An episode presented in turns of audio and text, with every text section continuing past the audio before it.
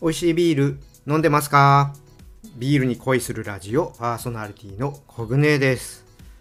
えっと11月の23日から1週間の予定で大阪に行く予定なんですけどもまあ今回はお仕事で行くんですけどもこのね時期ちょっと1週間収録とかができなさそうなのでまあちょっと今まとめてね少し収録やっておこうかなと思っているんですけどもあとはその現地に行ってる時にあの Vlog 的な感じですかね、まあ、ボイスブログですかね、まあ、そんな感じでその時の様子とかをお伝えできたらいいかなともね考えていて、まあ、ちょっとね、まどうなるかねわからないんですけどもまあなんか、うん、せっかくその現地にいるのでその大阪のね様子とかそういうのをお伝えできたらいいかなとは思ってます。まあ、ちょっとどんな形にね、えー、していこうか考えながらやってきますのでね、ちょっとまあ楽しみにはしていてください。はい、ということでね、ビアコイ始めていこうと思います。この番組はですね、ビール紹介やビールにまつわる話をお届けすることで、ビールが飲みたくなる、ビールが好きになっちゃう番組です。今回はですね、ワイマーケットブリングの中心的なビールと、ビールのね、仕事についてね、触れていこうかなと思います。まあ、私自身は醸造の仕事をしているわけではないんですけども、まあ、取材で日本中のブルワリーさんお邪魔してますので働いている方にね、まあ、醸造のお仕事どんな感じかっていうのをね聞いて、まあ、知っているんですね、ま、ということでね今日は私が聞いてきたね話をしますので、まよろしければ聞いてください。それではね今日も始めていきましょう。ビアコイオープンです。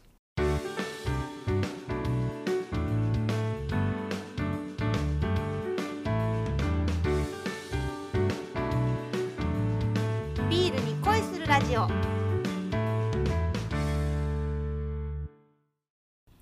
改めましてビアコイです最初はおすすめのビールを紹介する今日の一杯からです。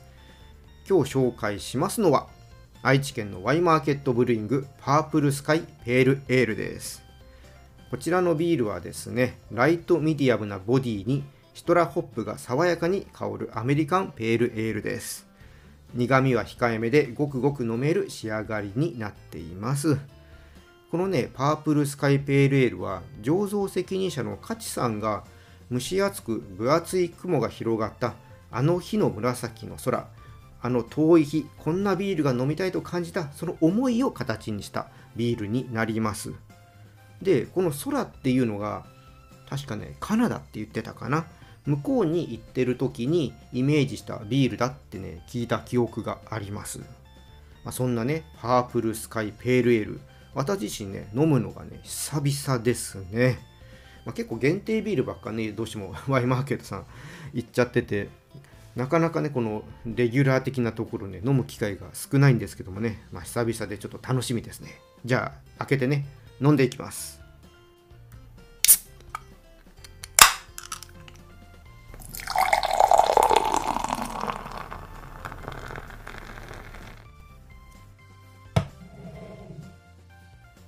はいついでみました。色はですねクリアで輝かしいゴールドですね。いや綺麗です。いいですね。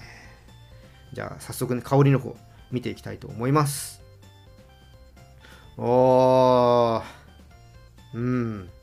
いいですね。ペールエールらしいグレープフルーツを思わせる香りとか。あとねちょっと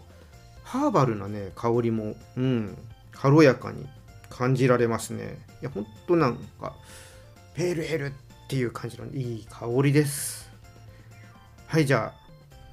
ちょっとね飲ませていただきます。いただきます。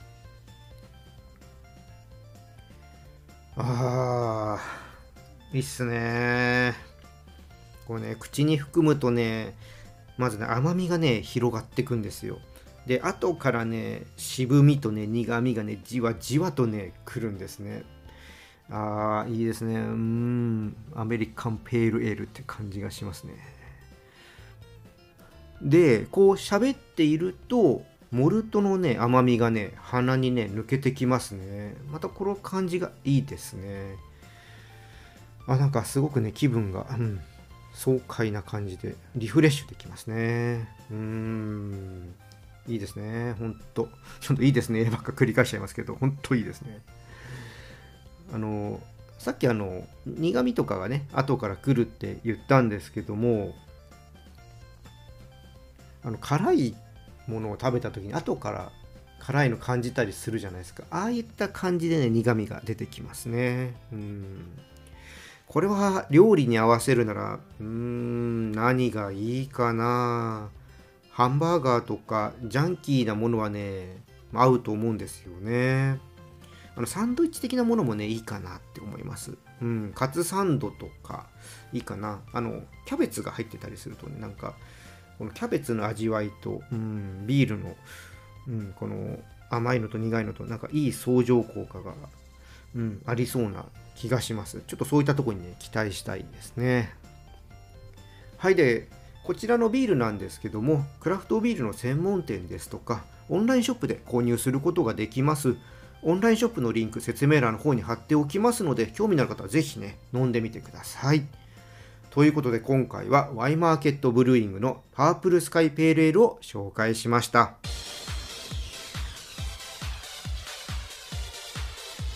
ビールに恋するラジオ。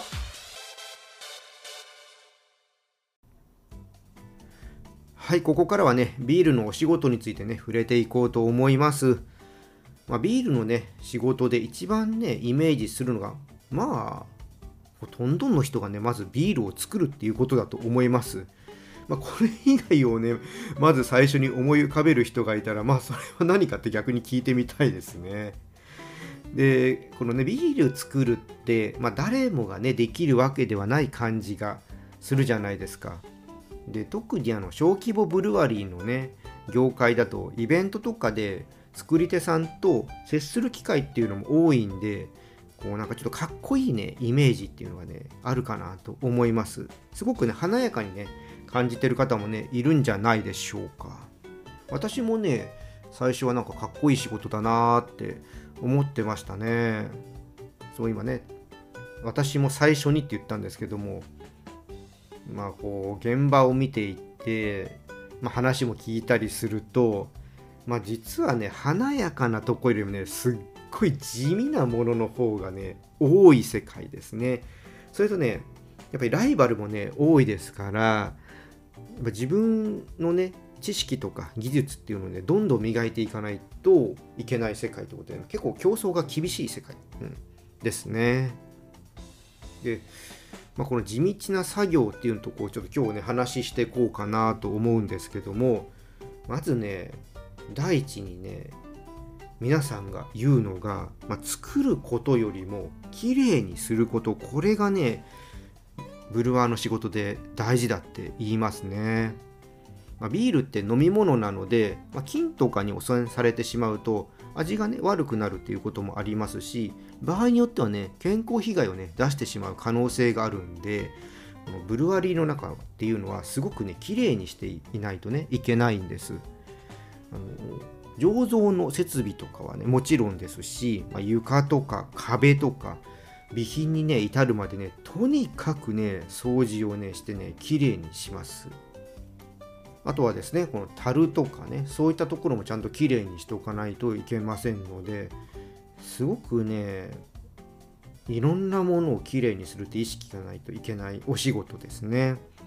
機械でね、まあ、できるところっていうのもまああるんですけども基本はね人の手でね綺麗にしてきます。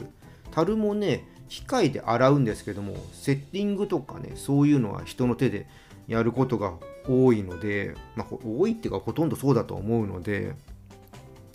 ほんとね大変ですよ。あの醸造設備の洗浄に関しても夏はねもう汗だくになりますしあの水使うんで冬は冷たいんでね辛いと思いますよ。私にあの洗浄とかそういうのはねやったことはないですけどもう結構ね水浸しになってるんでねほんと大変だと思いますね。あとね大変なのはね、まあ、個人的に思うのは重いもの運ぶんでこれ大変ですね。麦芽が入った袋とか、まあ、樽ね運ぶんですけども、まあ、これがやっぱね重いですね。麦芽の袋って1袋確か25キロぐらいあるのかな。で樽はあの容量とかでね変わってはきますけども10リットルとかだったら中身入ってれば、ね、中身のプラスね樽の重さで10キロ以上になるんでねこれをねもう何回もね運んだりするわけで大きいブルワリーさんではなるほどねこういうのをやる回数がね増えるのでねすごく大変ですね。腰痛めてる方ほとんどなんじゃないですか。うん。ちょっとね治療してあげたいなと思う時ありますけどもね。はい。あとねもう一個挙げるとするとこれねあんまりね知られてないところですけどね事務作業ですね。あの在庫の管理とかあのホップとか麦芽とかも含めてそういう在庫の管理ですとか帳簿ですね。あの数字を管理するっていう業務があります。ブルワーさんねデスクワークがないと思ってる方結構いらっしゃるんですけども、まあ、当然ね会社なんで収支はつけなきゃいけませんしビールってね酒税を納めなきゃいけないのでこのね数字の管理っていうのはね重要なお仕事ですね。酒税はね定期的にあの税務署さんがチェックしに来るんでこれちゃんとね帳簿つけてないと怒られるどころじゃなくて、まあ、ペナルティとかねそういう話になってくるんで本当でこれをちゃんとね合わせるってね大変な作業ですね。私ねちょっとそういう現場はねあのチェックしに来てる現場見たことあるんですけどもまあ空気ピリピリしてますよ。あの税務署のスタッフさんにもよるらしいんですけどね厳しい方だとかねほんとね厳しいそうなんで空気がねピリピリしてますね。うん、うん、あれはちょっとねあんま経験したくないなって思いましたね。はい。で最初にね、まあ、自己検査みたいな話もちょっと言ったんですけども新しい原料とかもどんどん入ってきますし、まあ、技術っていうのもね生まれてくのでこういった情報を集めてね取り入れてやっていかないといけないってところも大変だなって思います。で本当一人でやってるブルワリーさんはこれ全てね今言ったことを自分一人でやんなきゃいけないんで本当ね大変だと思います。まあもちろんねそれを含めて、まあ、楽しく仕事をして、ね、してらっしゃるブルワーさんもたくさんいるので、まあ、これはもちろんねどういうところにね辛いとか楽しいとかポイントを置くかで変わってはくるとは思うんですけどもなんか作るのがかっこいいというところだけねちょっと見ている方がいたらね、まあ、そういう世界だけではないよっていうのをねちょっと知っといてもらえるといいかなと思って今日はちょっと、えー、ビールのねお仕事について話をしてみました。